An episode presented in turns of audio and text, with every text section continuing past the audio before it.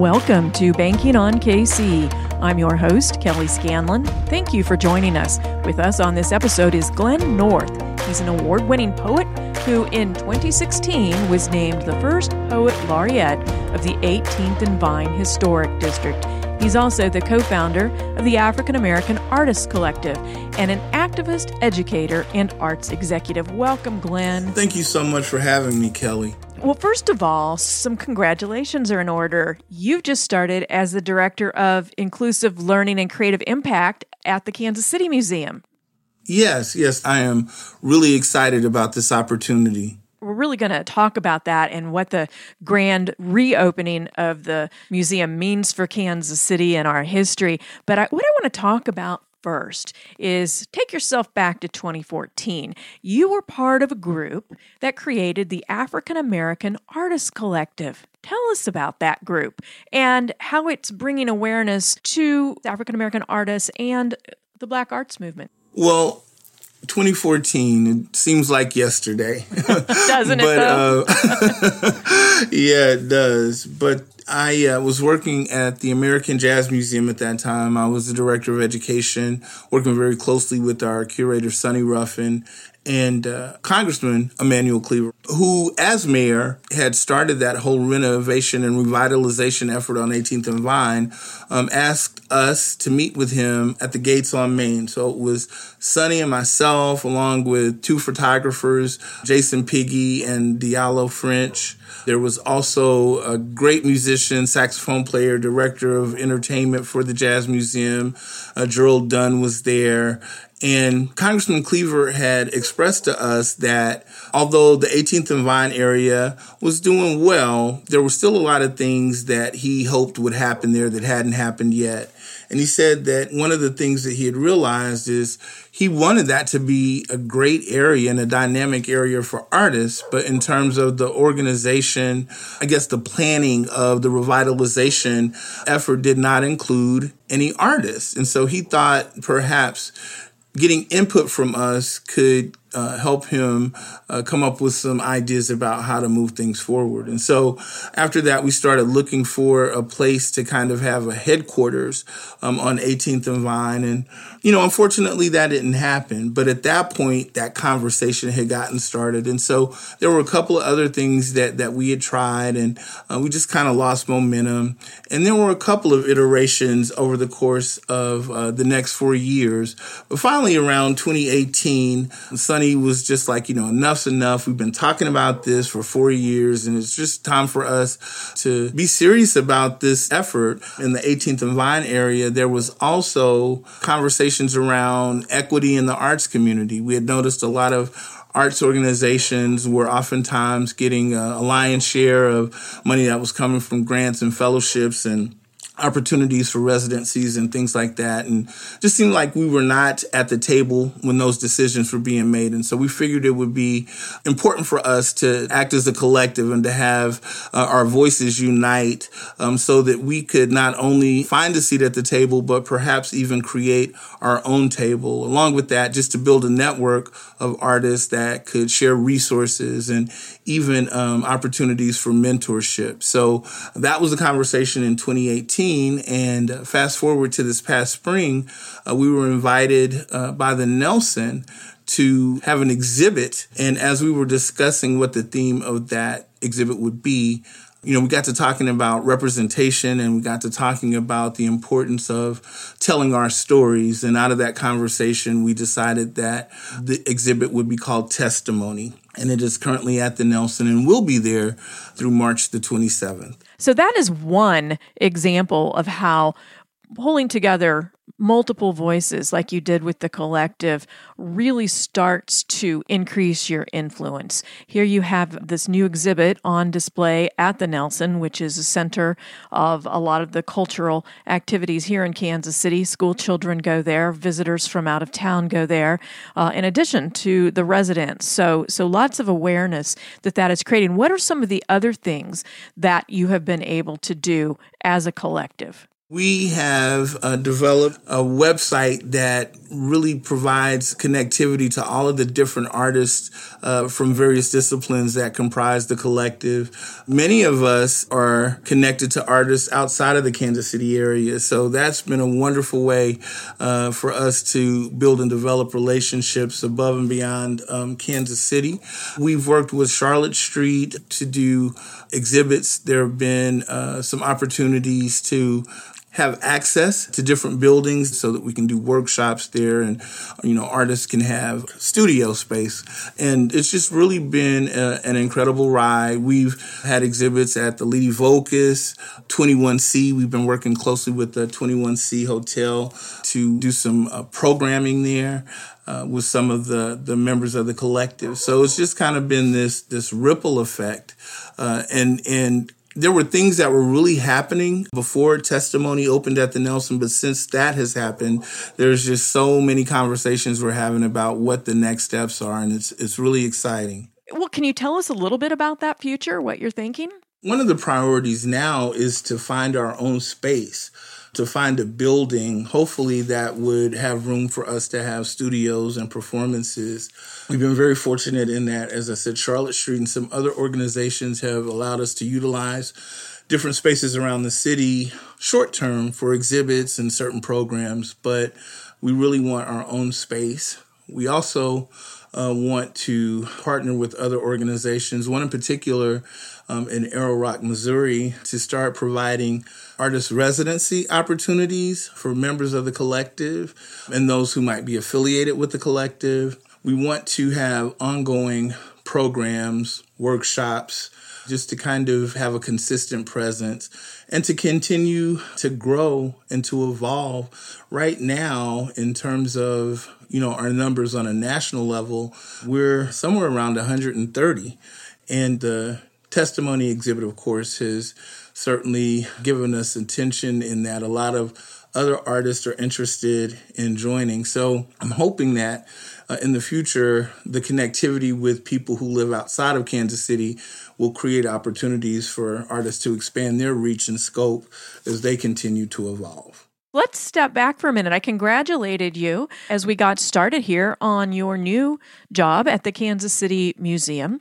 Again, that's very exciting because the museum has been closed for several years now for renovations, and it's going to reopen here really soon on October the 21st, right? Right. Yeah. And so my understanding is that those renovations were designed to create a 21st century museum of Kansas City's multicultural history. That one of the things that they're calling it is that it's going to be the home of the whole story. Tell us about what that means. Well, yeah, you know, in the museum industry, um, after the death of George Floyd, there were all these conversations about what museums could mean and reimagining how museums could be a part of the communities and the cities that they reside in. The Kansas City Museum was already moving in that direction in that museums, just like, you know, we talk about what's going on in the education system, have not always been inclusive in terms of the narratives that are a part of the content in those museums. So there are a lot of people,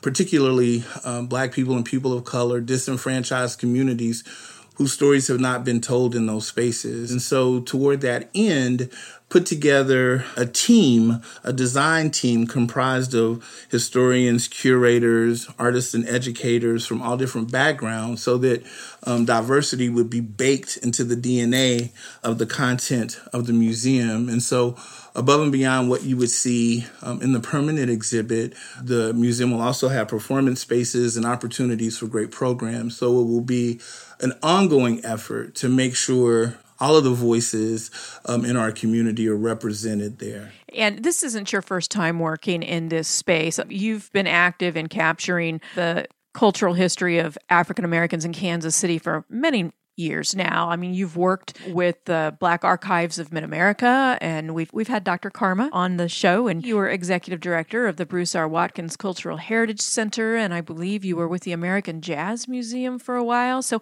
how have all those experiences shaped what your vision for the Kansas City Museum will be and, and what your goals for it are? Well, I think that museums can stand in the gap as a, a, space where learning is taking place. Museums and cultural institutions have a little more liberty in our ability uh, to be more inclusive. And it's our responsibility. And so I feel that it's important that you tell the whole story because what I noticed when I worked in the American Jazz Museum and the Black Archives and even at Bruce R. Watkins is that, you know, white people are also uh, disenfranchised when they don't understand the fullness or not made aware of the fullness of American history, which is our shared history. So there were often times when people would come in and they weren't fully aware of how Kansas City evolved and how, you know, redlining impacted people who were living east of Troost or other things that they just weren't aware of. And I've oftentimes seen them be angry about that. And I think that if we educate our youth and help them to understand, you know, that America is comprised of all these different ethnicities and all of these different heritages and it creates a space for us to move beyond uh, racism and, and all of those things that that divide us. And I know that's a, a noble uh, kind of a thought, but I think that we we have to think in those terms because we're we're battling against uh, 400 years of a certain way uh, a system has operated. So it takes all of us to do the work of, of dismantling those systems that that keep us divided. In your poetry, addresses social justice issues and that self empowerment you talk about for the disenfranchised. But artists themselves sometimes aren't as prominently featured in the annals of history because it's the artists who are preserving the historical record and they're doing it before we're even thinking about it as history. So, what are your thoughts on that intersection between art and activism and history? I think artists are, you know, typically um, at the vanguard of struggle. I think Nina Simone said it best when she said it's an artist's responsibility to reflect the times. Um, we are documentarians, and we we are very interested in making sure that we are recording uh, what has taken place during the times that we live. I think what makes an artist different than a historian, though, is that there is an opportunity through art uh, whether it's music or, or poetry or visual art, to to capture emotions. That's so important to, to know the facts, but I think art captures the truth. And it captures the truth in a way that resonates on an emotional level. And that's how change takes place. I uh, think about my college years. I was, you know, very angry and, and organized several protests uh, on the campus of Lincoln University. And I would oftentimes give speeches that got me in trouble. And, you know, um, oftentimes, uh, you know, I would be in these debates uh, with the administrators about the things that, that I was communicating. And as I became more and more interested in using poetry as a vehicle to express those thoughts, I started to see that the response was much different. Now, I could be saying the exact same thing in a poem that I said in a speech 30 years ago, but it just hits people different. And I think that art has the ability to do that. And once you tap someone on an emotional level, I think that's when change starts to take place art has a power to unify. It helps to break down those divisions. Uh, the artwork itself can uh, provoke or encourage n- natural conversations that might not take place without that piece of art. And in addition, it helps to create the identity a lot of times of a place. Can you talk to us about that? Certainly. So, you, when you think about Kansas City, you know, we look to 18th and Vine as helping to shape part of who we are as a city. And we, we talk about being this place where where jazz music uh, grew up. And, and one of the things that we also talk about, and I would consider the culinary arts, you know, we're a great place uh, to find uh, some good barbecue, right? And yes. so that's kind of helped to shape our identity. And I think that Congressman Cleaver was moving in the right direction uh, because he had talked about essentially artists being uh, involved in civic engagement and artists should be uh, working with the city council. Artists should be working with the Office of City Planning to kind of help shape how Kansas City evolves. And I think that we have uh, just an abundance of artists and a bunch of cultural resources here. You've named several of them Jazz Museum, the Negro League Baseball Museum, the Black Archives, Bruce R. Watkins, the Nelson, the Kemper. We've got all of these it's really for a city this size an embarrassment of riches in terms of the the artistic community that exists here. And if we were more involved i think that we could help shape kansas city's own unique identity. And so that people would be looking at us. And in terms of the economic impact we could be a, a destination for for tourism if we were able to just amplify the voices of the artists in this community when creative people uh, and even professional people are thinking about relocating, they oftentimes look to what is the art and culture of that city like? What kind of identity does that city have uh, before they make decisions to move there? Yes. Those are a lot of the things that are considered when, you know, a major convention is trying to decide where they want to, uh, you know, have their convention. So I think that if we were able to incorporate artists, in all of these different aspects of what happens if if we work collectively. Um, there's some incredible things that that could happen as Kansas City moves forward. Well, on that note, Glenn, thank you so much for everything that you have been doing for all these many years to elevate Black artists in Kansas City, and we just really appreciate all that you're doing. Well, thank you so much for having me. Thank you for providing a platform for folks in the community who are just, you know, we're all out here doing our best to make Kansas City better. This is Joe Close, president of Country Club Bank. Thank you to Glenn North for being our guest on this episode of Banking on KC. Artists like Glenn strengthen communities when communities support the arts, art becomes a thriving part of the culture and attracts others to the community, contributing to the economy. Artists also help to shape a community's identity. Using art as an expression of a community's cultural and social values, artists preserve our history, even as we are still living it. An artist's bridge divides, as their art invites candid conversations. Kansas City is brimming with talented artists who express themselves through a variety of forms painting, sculpture, textiles, live performances, architecture, and more. We encourage you to explore their work, which is on display all around us in museum settings such as a testimony exhibit at the Nelson, to murals on the sides of buildings, to live performances in venues ranging from the Kauffman Center to coffee houses and nightclubs. Country Club Bank is proud to work with and showcase local artists through our relationships with community partners such as Arts KC and the Nelson. And we're also privileged to rotate the work of many local artists in our headquarter lobby at One Ward Parkway every quarter. We're banking on you, Kansas City. Country Club Bank, member FDIC.